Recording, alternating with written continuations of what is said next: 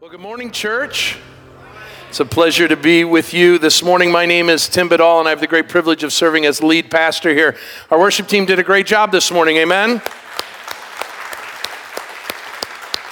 Well, I'm going to go ahead and ask you take your Bibles out, whether it's in physical form or on your phone, and turn to the book of Hebrews as we continue in our series that we've entitled uh, Jesus, the Greatest of All Time. And this book that is written is a book that has an anonymous author. We don't know who it is, but we know who the audience is and we know what they were going through. This was a group of first century Jewish Christians that were being pestered and being persecuted for their faith. They were being put down by family members and friends because of where they had put Jesus in their life, first and foremost in all that they said and did. And as a result of that, people who didn't like Jesus, who were against the cause of Christ, were doing everything in their power to knock them down. And so, what was going on was these Hebrew Christians were wanting to give up and give in and go back to their old way of life and pursue the old traditions and the old rituals that they thought would get them close to God. And the author begins to give a reason why they shouldn't give up on Jesus, using the Old Testament scriptures over and over again he proves to them and shows them that Jesus is, in fact, greater than everything. And to give up on Jesus, who is greater than the angels, to give up on Jesus, the one whom God the Father exclusively saves through, to give up on Jesus, this Jesus who upholds creation in the palm of his hand, to give up on the greatest thing in all of the world is to be the most foolish thing that they could do a reminder for every one of us this morning to give up on Jesus just to be popular, to give up on Jesus to pursue comforts in life, to give up on Jesus because the walk of Christ is too hard. Listen to me, my friends, is the most foolish thing that you could do on this earth. And so the writer begins to map out why we might do these things. Why might we wander away from the Lord. Well, the Bible is clear, and the book of Hebrews is clear as well on this truth that all of us are prone to wander. Today, we're going to examine the first of five warnings that come out of the book of Hebrews. A lot of people don't like the book of Hebrews because of the warnings that come in it. Warnings that call us to be careful, warnings that say, beware, warnings that tell us there is danger ahead. And the first reason, or the first uh, warning that he gives, is one that is about drifting. Now, there are warnings in our lives that are way more flashy than don't drift away. This morning, you no doubt drove, and there were all manner of warning signs telling you uh, what uh, our government and, and what good sense keeps us from doing. That curve that you want to take at 65 miles an hour, IDOT says, you know what? You're not safe anything more than 45. And so follow our warning or run into despair. There's all manner of warnings that make lots of sense. I was down in our furnace room last night in my home and I was looking at the hot water heater and it said, Beware of scalding heat. Don't turn your thermostat up on your water heater too hot. Just because you can turn it up doesn't mean you should. Why? Because somebody unwittingly may put their hands under some water thinking it's a certain temperature only to burn themselves. There's warnings that are helpful. But then there are warnings that make no sense. So it'd been a while since I had made our bed, and I was uh, helping uh, Amanda out with some of the household chores, and I was looking at our mattress, and there was a tag on the mattress. And I looked at the mattress, and you know how many warnings there are on a mattress?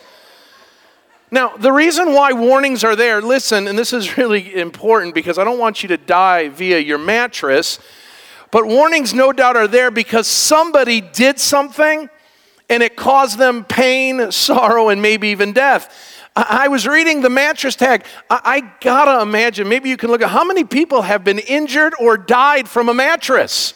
That there's a tag that the mattress lawyers got together and said, we better warn these people or they might get themselves into a whole lot of trouble. There are warnings that make sense, there are warnings that don't, but I will tell you today the warning we are given may be one of the most important warnings for all of Christianity to hear. especially in 21st century American Christianity. And that warning is to not drift away. Now, it's not very flashy. The ones that are more flashy are the ones don't murder, don't commit adultery, warnings to not uh, fall into idolatry or rebellion, but to drift. Drifting seems so blase, seems so mediocre. And yet, the writer of Hebrews begins chapter 2, in essence, taking a time out and saying, in all that we've learned about chapter 1, about Jesus Christ being the greatest of all time, being greater than the angels, I want to stop and I want to warn you about something. And what he begins to say is, in light of all that I've told you about Jesus, can you still believe that some will drift away? When I say Jesus is the greatest of all time, you would think everybody would stop and make Jesus their greatest priority, make Jesus their greatest pursuit, make Jesus their greatest endeavor. But the writer says, but you know what people do? They look at Jesus and they walk away, they just drift away. Well, when I talk about the word drifting, that's not something we use very often. So let's define the terms as is. So let's look at drifting. What is drifting? Drifting is the slow and subtle process where passions and priorities change. Now, when the writer of Hebrews uses this term, he uses it in a nautical way, that is, a way of boats or ships. And the idea here is a ship that is not properly anchored is going to drift away out of the harbor. And it's going to find itself in all manner of situations and issues because it's not safely docked in the harbor. And so this drifting is slow, it is subtle. It doesn't happen overnight, but one decision upon another, one moment upon another. Uh, when you talk about drifting, very rarely do you remember where you actually started to drift because it's that subtle. It's that slow that you can't remember. And you didn't wake up saying, I no longer want to be a Christian. You don't wake up drifting away from all manner of things, but we do. We are, as the hymn writer says, prone to wander, or for our matter today, we're prone to drift. We drift in our marriages. I've been married for over 20 years. And can I say with all of my heart that my passion and my priority for my marriage has been at a 10 all the time? No. And I'm thankful for a forgiving wife and a wife that admonishes me at times. I'm thankful for friends and family members who say, hey, you're drifting. Now, this isn't outward sin. This isn't me, uh, you know, fraternizing with, with other ladies. This is subtle. This is slow. This is waking up and taking my wife for granted. This is me uh, not uh, dating my wife as I'm called to. We do it in parenting. I've got three kids. I'm really focused in on the first one right now, right? We, we want to make sure we nail the first one just right. Okay? And then the other ones come. And it's easy to get sloppy. It's easy to, to not hone in. Why? Well, you're older, right? Faculties aren't there when that third one rolls around, right? Someone really laughed. Their faculties aren't really there. They're, they're on cruise control right now. But we drift. And we don't remember how stringent we were about things. And yeah, that's fine. Go ahead and do that. I, I don't have the time or the attention to it. Let me ask a real convicting thing. Tomorrow starts another work week and school week. Have you drifted in your work or in your school work? Oh, I, I, don't have to put in the time and attention. The boss isn't watching. The teacher isn't around in, in virtual classrooms, so I can, I can drift. How about relationships? How about in your finances? Well, I'm going to save up money. I'm going to set aside money all the time. And but you know what? This car came up, or this new house came up, or this new technology came up, and so little by little we drift away. And before we know it, uh, we look back and, and we don't can't even imagine how far we have drifted away. But as important as those things are, the writer of Hebrews doesn't say, don't drift away from your marriage, don't drift away in your parenting, don't drift away in your work or in your school. As important as those are, he nails the most important thing. He says, don't drift away from your relationship with Jesus Christ. And could it be said of you today that your walk with Jesus Christ isn't being lived out with the same passion and priority that it should? The excitement for the things of God that were once there, His Word, prayer, the gathering with other believers, the desire to share what God has taught you with other people through the gifts of service the giving unto the Lord of your time and talent, and yes, your treasure. It isn't what it used to be. Oh, you're not out in outward rebellion, outright rebellion, but you don't have that same fire. The Apostle John said, You have forgotten your first love. And that's what the writer is going to be talking about today. He gives this warning. And where there's a warning, there is a, an ability for us to fall into what he's saying. Now, it's real easy in a passage like this, as I'm about to read, to look down the aisle and say, Boy, I'm glad they're here at church today. Because I've seen drifting. It just here's an important truth you will always see others drift before you see yourself drift. It's way easier to see your spouse drifting than you to drift. It's easy, listen to this, parents, to see your kids drifting and you not. It's easy for a pastor to look at a congregation and say they're drifting and not look at the plank in the pastor's eye. We're all prone to drifting. And this is what the author says. Therefore, in light of all that we've heard, all that we've seen about Christ, we must pay closer attention to what we have heard, lest we drift away from it. For since the message declared by angels proved to be reliable, and every transgression or disobedience received a just retribution, how shall we escape if we neglect? Underline that word if you underline in your Bible. Neglect is the beginning stages of drifting. If we neglect such a great salvation, this great salvation was declared at first by the Lord it was attested to us by those who heard it, while God also bore witness by signs and wonders and various miracles, and by the gifts of the Holy Spirit distributed according to his will. Now, it was not to angels that God subjected the world to come, of which we are speaking. It has been testified somewhere that what is man that you are mindful of him, or the Son of Man that you care for him? For you made him a little lower than the angels, and you have crowned him with glory and honor putting everything in subjection under his feet.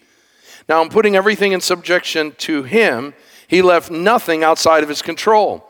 At present, we do not see everything in subjection to him, but we see him who for a little while was made lower than the angels, namely Jesus, who is crowned with glory, honor, because of suffering of death, so that by the grace of God he might taste death for everyone. The author wants us to know and understand how we can find our way out of drifting in life when it comes to Christ. How do we do it? We've got to answer three questions this morning. I'll move through them as quickly as possible. Number one, what are the warning signs to drifting? How do I know if I'm doing it? If it's slow and subtle, how do I know if I'm falling prey to it? Well, there are two things that I have. Maybe you can come up with other ones, but there are two that I see. Number one, Presumption. Presumption, that is the thought or the thinking that someone else is going to do the work for me. That is the thinking that I am not wholly responsible for my walk with God, someone else is.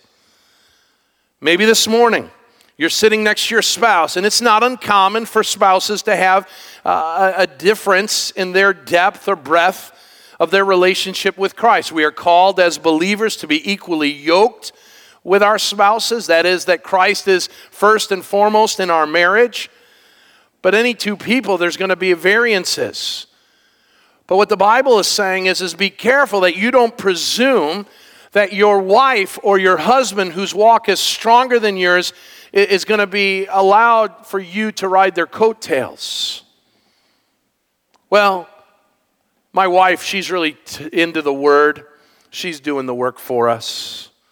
My wife will let me know on the way to small group what I need to discuss because she did the study, but I didn't. So I'll have some answers and not look completely ignorant.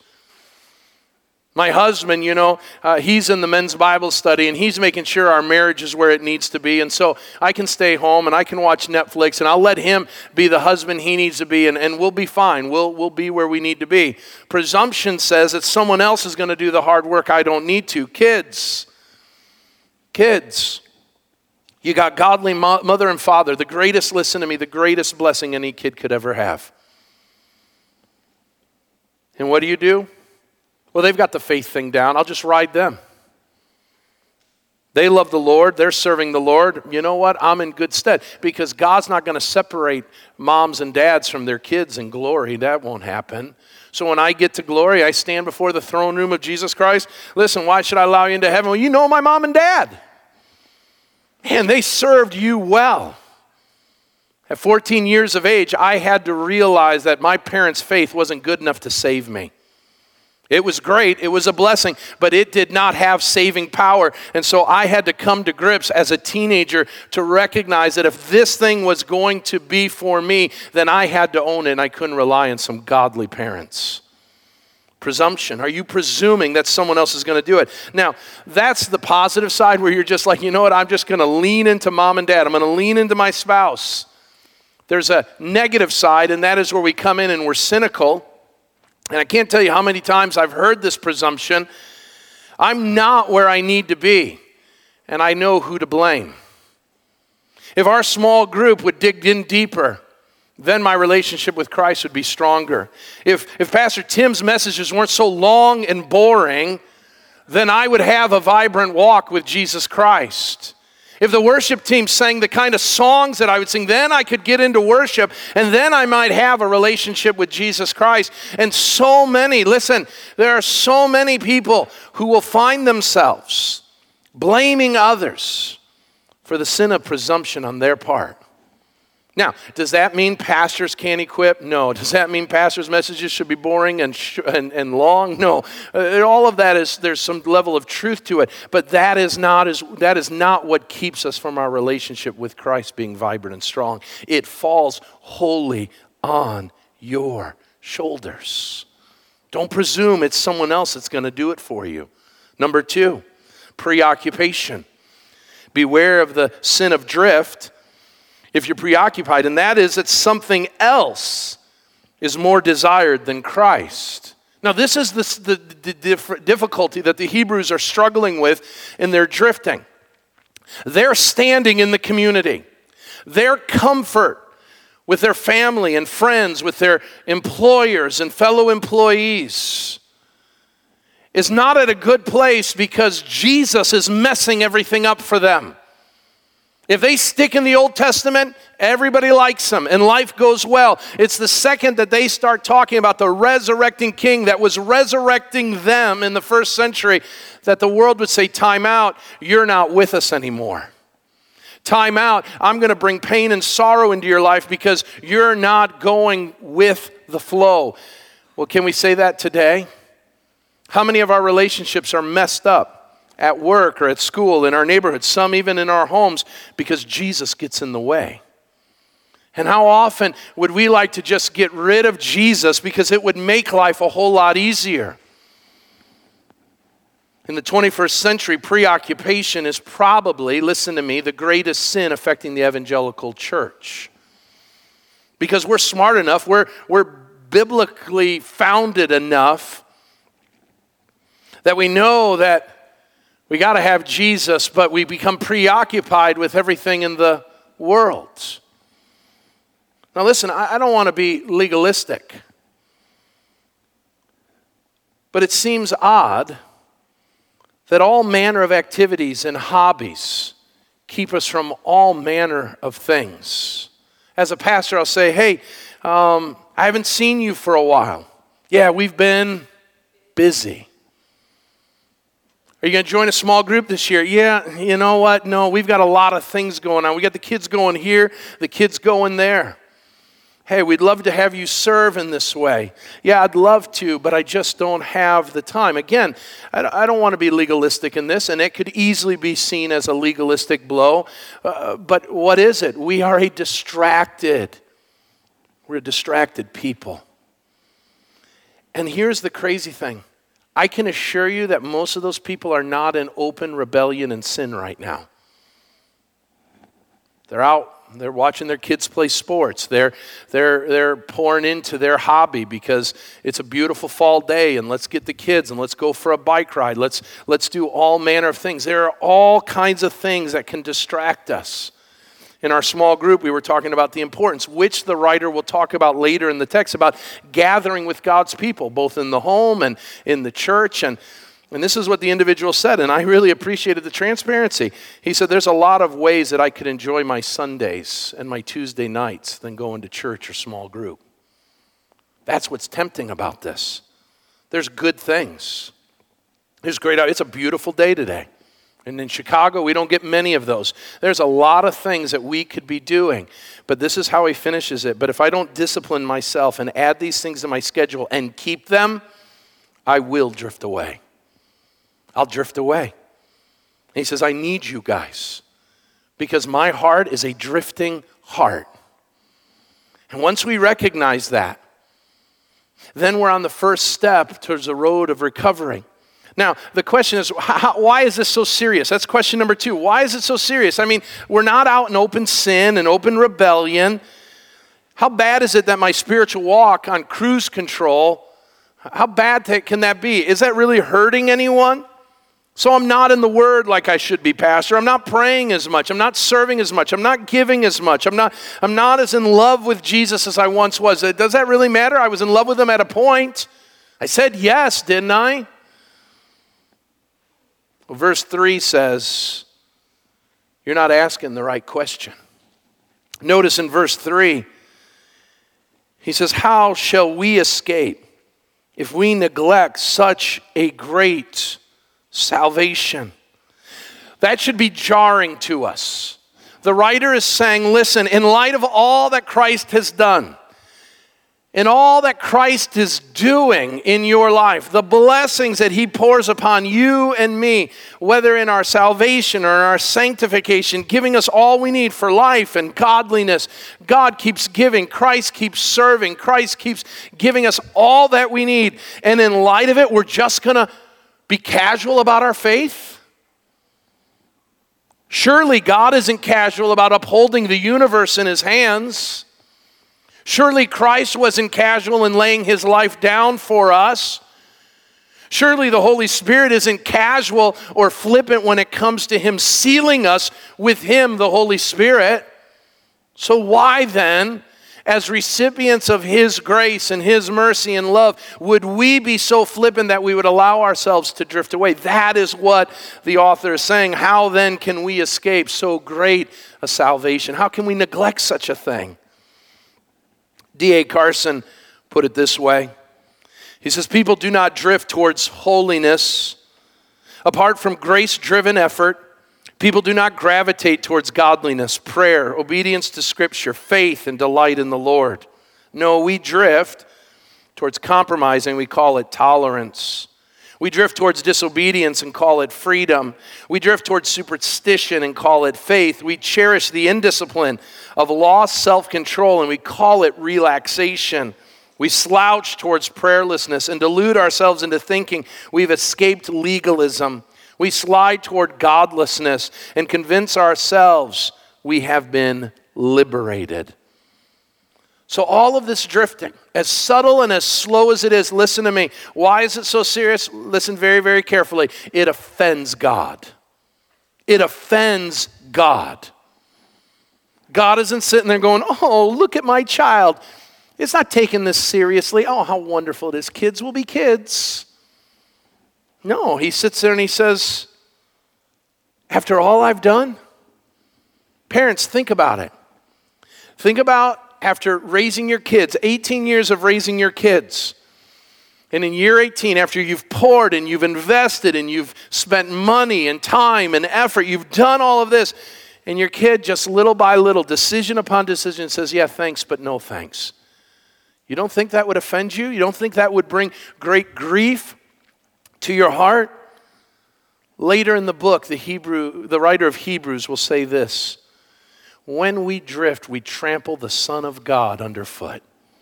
We take all the blessings that God has, we throw it on the ground, and we step on it.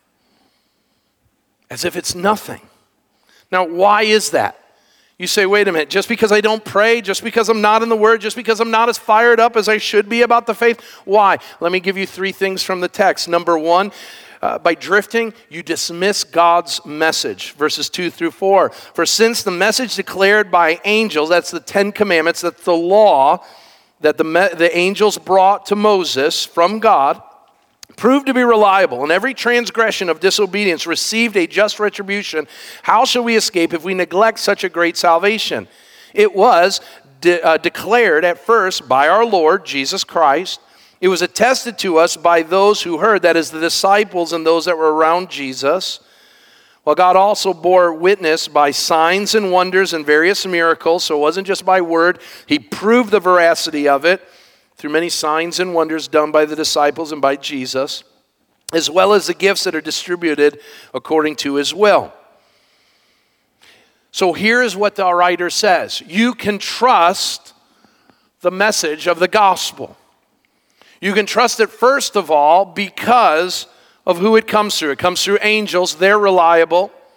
It comes through Jesus, he's reliable and it can come from the reliable witnesses of those who laid their life on the line, the apostles who saw and heard what Jesus said. The apostle John says, We've uh, heard it, we've seen it with our eyes, we felt it with our hand. This Jesus, everything he, that we know about him is true. Now believe in our message.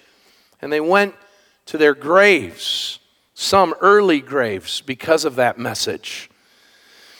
And they said, You can trust this. The writer of Hebrews does what Portillo's does. You didn't see that coming, right? Curveball. Some of you thinking about uh, Italian beef right now. So, how many have been to Portillo's? Inside of Portillo's, raise your hand, okay? We'll take orders in a moment. In Portillo's, Dick Portillo, the owner and restaurateur of, of uh, that fine establishment, has a great marketing ploy. And the marketing ploy is he gets all of these famous people who have eaten his food to take a picture and to write a message about how much they enjoyed the food. So when you walk into Portillo's, you see all of these actors, all of these people, and they're like, man, it was a great lunch. It was a great hot dog. It was a great burger. It was great fries. It was a great shake. Why? So that we can have confidence that when we order our 45,000 calories worth of food, that we're going to be satisfied. The writer of Hebrews is saying when you walk into your walk of faith, there is this. Now, I'm going to connect it for you this great cloud of witnesses who are sitting there saying, Don't give up. It's worth it. It's worth the pain, the sorrow. It's worth the dedication and the diligence that is needed for this relationship with Christ, this gospel that we are not to treat flippantly. Why? Listen very carefully, folks. God has spoken, and God is speaking to us. And will it go through one ear and out the other? One of the greatest frustrations for me as a adult is when someone will say, "Hey Tim, can I get some advice?" And they hear the advice and they go and do the exact opposite. You know what I say to them? Don't ever come again. I, why am I wasting my time? Imagine what God must be saying. He sent his one and only Son. And as followers of Christ, we're not talking about unbelievers here. As followers of Christ, yeah, yeah, yeah, I got it. I know the old, old story. Yeah, yeah, yeah, yeah, yeah. But, but, but the golf course is calling. We dismiss it. Number two, we disregard God's judgments. There's this verse, verse uh, 2. For since the message declared by the angels, he's looking back and he's saying, Listen, you Jewish believers, before you came to know Christ, you lived by the law. you positioned yourself in full accordance to the law. You didn't miss a beat. You always made sure there wasn't a line, there wasn't an iota, there wasn't a jot or a tittle that was missed in the law. You nailed it. And that message came from the angels. Now the message comes from Jesus Christ, God's one and only Son. And you know what happened with the message that was brought by the angels and when the Israelites didn't obey it. Story upon story of God's judgment and wrath being poured out. My family is from the Assyrian ethnicity. And we're in the Bible. And you know what? The only time we're in the Bible is when God deals with Israel. My heritage is popular on the sole reason that the Jewish people they drifted a lot. And God would say, oh, they're the Assyrians. I'll bring the wicked Assyrians, they'll address them. They'll deal with them. In Deuteronomy 28, just write this down. Deuteronomy 28, a third of the chapter is written about the blessings of what it is to follow God's commands. Two thirds of almost 70 verses are given to the curses that come with drifting and disobedience. But Tim, God doesn't punish. Tim, God doesn't do those things now. That's the Old Testament God. That's why I like the New Testament God. Let us be reminded that in the book of 1st and 2nd Corinthians, Paul says, Some of you are sick and others are dead because you made a mockery of the work of God. We don't like to hear that as Christians. Our doctrine gets in the way of that. Where does God's doctrine of His Word say that Christians aren't disciplined for sin? In fact, the writer will say later in Hebrews 13, uh, uh, shore up your feeble knees under the rod of discipline.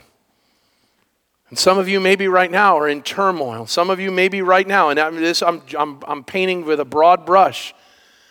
But might your trials, might your tribulation, might your issues be because you have drifted away. And God, in His love and His mercy, is trying to get your attention to say, You've walked away from your first love. Number three, drifting discounts the work of Christ. Verses 5 through 9. Now, it was not to angels that God subjected the world to come, of which we are speaking. It has been testified somewhere What is man that you are mindful of him, the Son of Man that you, are, you care for him? You made him a little lower, uh, for a little while lower than the angels. You crowned him with glory and honor, putting everything in subjection to his feet. By the way, that's Psalm 8 for those that don't know. So he's quoting a very famous uh, psalm. Now it goes on and it says, Now in putting everything in subjection to him, he let nothing out of his control. At present, we do not see everything in subjection to him, but we see him who for a little while was made lower than the angels, namely Jesus, who's crowned with glory and honor because of the suffering of death, so that by the grace of God he might taste death for everyone. So there's this weird interlude that takes place. The interlude is, is that where's man in realm with the angels? Remember last week, Jesus is greater than the angels, but wait a minute, Jesus took on flesh. And so the writer says, well, Jesus is greater than the angels, though he took on flesh. So the question is, what about us? And so the writer does this little history lesson. He says, yeah, we were the apex of creation. All things were subject to us, even though we were made little lower than the angels. It was our relationship with God that changed that.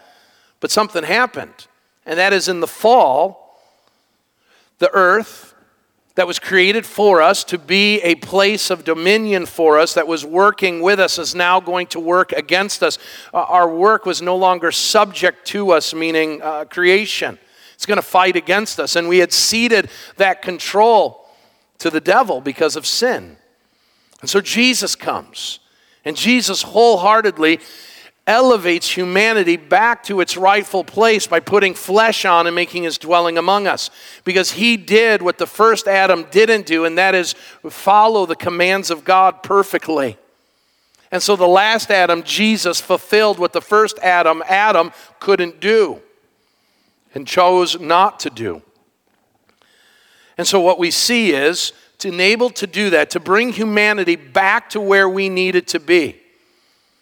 It was going to cost Jesus something. Notice he tasted death. Wait a minute, God doesn't die. The God of the universe, who always has been and always will be, who's the Alpha and Omega, the beginning, the end, the omnipotent, omniscient, ever present God, does not die. And that's what happened when Jesus went to the cross. The Son of God laid down his life for us. Now, let me ask you what thing in this world, what pursuit, what endeavor, what relationship is more important than that? Nothing is right. Amen. But sadly, we forget that, right? And so the author says to us be careful. Be careful. Lost in space. Danger, Will Robinson. Anybody that's 40 or younger, you have no earthly idea what I'm talking about. Danger ahead. Don't drift away. Don't dismiss the message of God. Don't disregard God's judgments. Don't discount the work of Christ. Well, how do we do that? How do we make sure that we don't do that again? Notice, how do we find success? Let me close with this.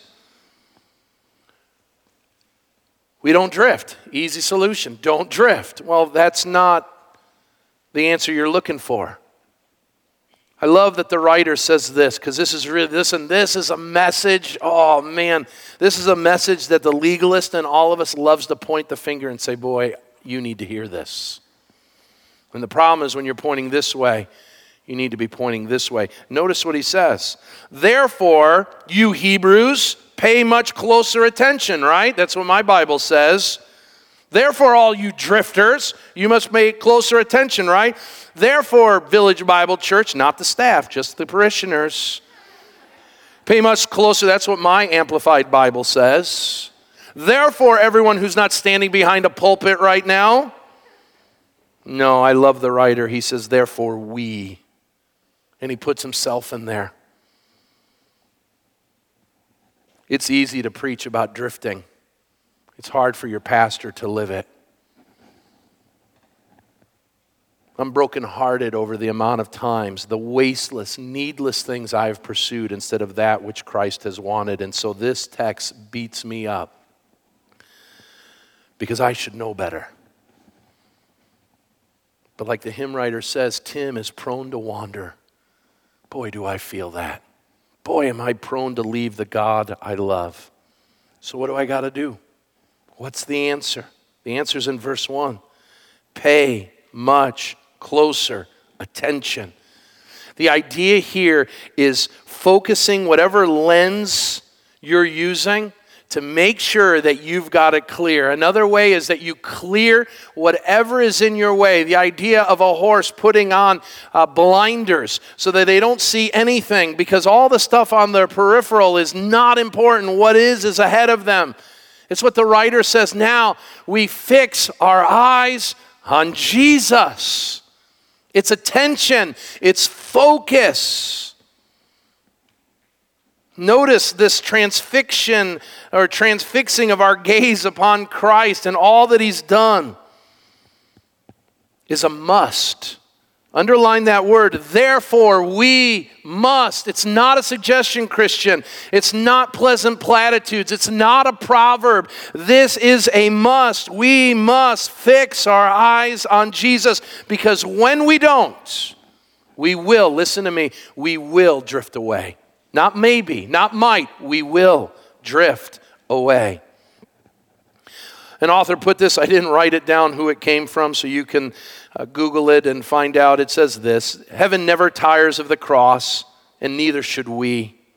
The saints in glory never grow weary of singing the old, old story. Worthy is the Lamb who was slain to receive glory, honor, power, wealth, and wisdom, might, honor, and blessing. And neither should we. But we do. So, what do we do? Deliverance from drifting, write this down. This is the takeaway for today. Deliverance from drifting is found in my daily dependence on. Let's stop there for a moment. You can't do this on your own. You cannot roll up your sleeves and say, I'm not going to drift away. You cannot do it in your own strength. So, the hymn that we're going to sing later, it says, Lord, take my heart, take and seal it, seal it for thy courts above. We need the Holy Spirit in this. And so, deliverance from drifting is praying and saying, God, I can't do this on my own. God, take away these distractions. God, fill me with such a love and a passion for your things that I'll depend on you and not my own strength. It's daily dependence. Each and every day, we've got to do this. And it's devotion to the gospel. Not devotion to work, not devotion to relationships, not devotion to your money, not devotion to your hobby, not devotion to your things, but a daily dependence and devotion on the gospel, the message that Jesus Christ is the greatest of all time.